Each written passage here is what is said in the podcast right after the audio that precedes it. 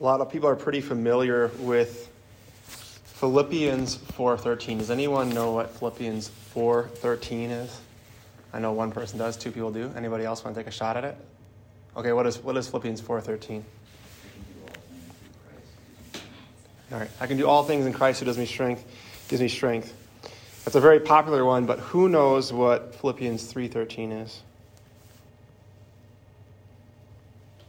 Like to focus on that just briefly in light of today's gospel and knowing that that is one of the most powerful um, readings because when St. Paul talks about this, this is the one thing I think a lot of us struggle with. And in first, I'm sorry, in Philippians 3:13, St. Paul says, I forget about the past. And I, when I hear that, I think, and how in the world do you do that? How do I forget about the past?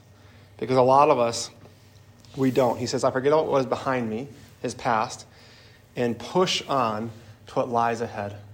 So St. Paul is his main thing is, is hope, right? So we know that we just heard about his conversion story, how he used to persecute Christians. So he's got to learn how to get past his past, right? How he has to forget about the past, how he needs to forget about what is behind him and begin to look forward. And a lot of times, the reason why you and I don't move forward is because we're too consumed with our past. And one thing that's helped me is repenting of my past, not just going to confession for it, but truly repenting and going back to these memories of just pain, heartache, ones that I thought I would forget, but the more I pray, they pop up, and just asking Jesus in those moments, where were you in that? And giving him time to appear. And sometimes it'd be moments of deep embarrassment and deep shame, and inviting Jesus into that. And I, I remember just going through these on a retreat one time, sitting in front of the Blessed Sacrament for hours and praying, In the name of Jesus, I'm, I'm so sorry. And in my spiritual imagination, what I was doing is I was turning my back on my past and I was moving forward, and I go into the next memory. And then, very slowly, as I was spending hours repenting, it became in the name of Jesus, through the Immaculate Heart of Mary, I am sorry. And I turn my back on my sin and move towards Mary and Jesus. But then I felt like I needed to put it to bed. And it kept like thing, it kept like fires just kept coming up. It was like almost like I was playing whack-a-mole. I hear play a game whack-a-mole. It's like one more memory. Thank, thank you, Jesus, right? But what helped put it to bed was praying in those memories as I allowed Jesus to reveal himself was in the name of Jesus, through the Immaculate Heart of Mary, and with the precious blood of Jesus. And I imagine just the pure side of Christ, all the blood and water coming aside and washing over that memory. And then I was able to move forward. You know, and I, I, wonder if, if we actually did that, how many of us could actually move past our past, right? How we could actually forget about our past. Because so often we also need to remember the good things the Lord has done. And that's also the importance of repentance. And the part of believing is, is having gratitude. You know, as you, as you move into 2022, I just feel like the Lord is, is asking a lot of us what do I need, need to say yes to and what do I need to say no to? And I'm not talking about wants, I'm not talking about your desires. It's past that. The fact that you're at Mass during the week says you're past your wants, you're past your desires.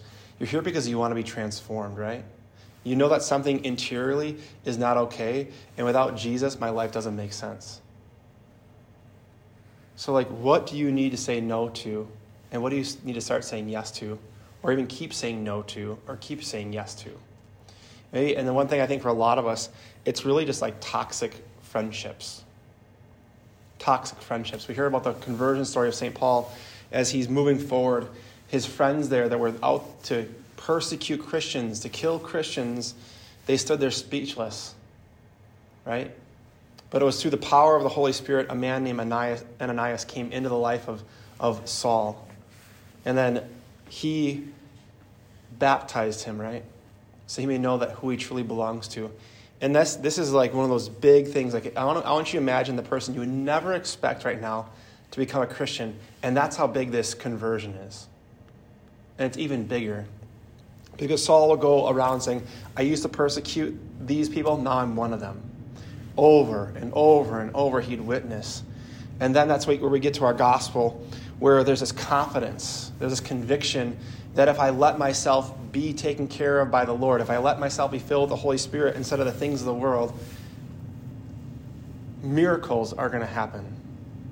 You know, I wonder how many of us actually believe that signs will accompany us. I've seen signs accompany me, and some of you have been able to pray with and even lay hands on, as we heard about in our first reading in our gospel today, and things start changing.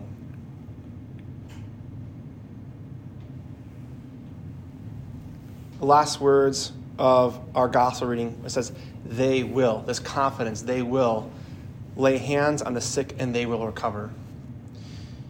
If our world is looking for anything, it's witnesses. It's people who have confidence and faith that the Lord's going to do something, but it doesn't mean like I just do it one time because we don't know how many time how many times they lay hands on people. It's saying they persevered, right? How many times did St. Paul, you know, go through persecution, shipwrecks, being scourged, being stoned, but the thing is he didn't quit.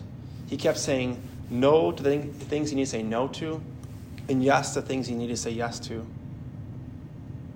I think for a lot of us, and some of you are on this track, it's letting yourself be taken care of. That's literally what the Newman Center is for. It's a place to heal those who are broken. And if, and if the Lord heals something physically in you, whether you have bad back or you have a knee problem or a shoulder problem or whatever it is, that means it's a sign that He wants to heal your heart next. And I've prayed with people when they've had physical healing, and if they stop there, if they say, I'm done, the Lord is like, I'm not done. Because physical healing is not strong enough to make you a witness, it's the way you live your life. And yes, it's great to have physical healing, but I've encountered people who have been recovered from blindness. I've seen it happen. And did they give their lives to Christ? No. Anything that the Lord wants to heal in you and that you're sick in emotionally, psychologically, whatever, it's because He wants to get at your heart and heal your heart. So you can say, even as St. Paul did, as he even thanked the Lord often for his crosses, for these persecutions, because then he was able to relate to Christ in his suffering. Because the Lord healed his heart, and that's what all of us want. We want to be able to say no to the things that are bad to us and say yes willingly to things that are good for us. But that means, as St. Paul placed himself under the arms and the hands of Ananias, you too must do so with the Lord.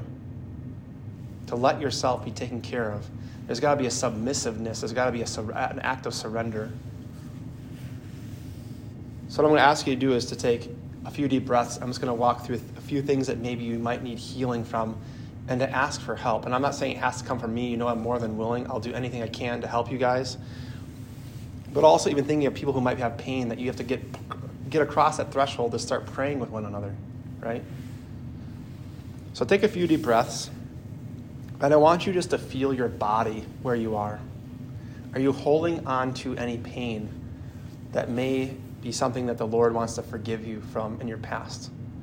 Lot of the reason why we have physical pain is because there's manifestations of unforgiveness, there's manifestations of not putting things to bed. So take a few deep breaths and just feel. And it might be something really small. It doesn't have to be this huge, monumentous thing. maybe just let your shoulders drop a few inches because a lot of you are already tense, right? And just relax.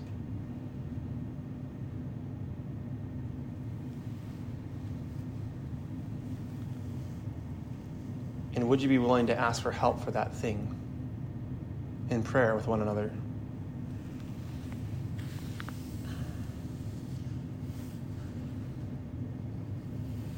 As you keep taking deep breaths, just think about your past. What are some things you would just like to forget about? So you can start moving forward.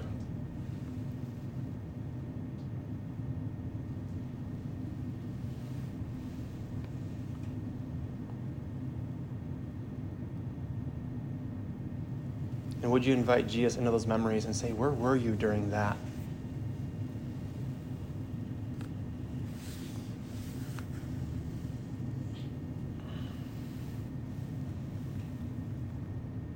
just lastly, what is the Lord prompting through His Spirit for you to start saying no to? But also, is He, is he prompting you to start saying yes to? So you can walk in faith. Another word for faith is always risk, right? You got to take chances.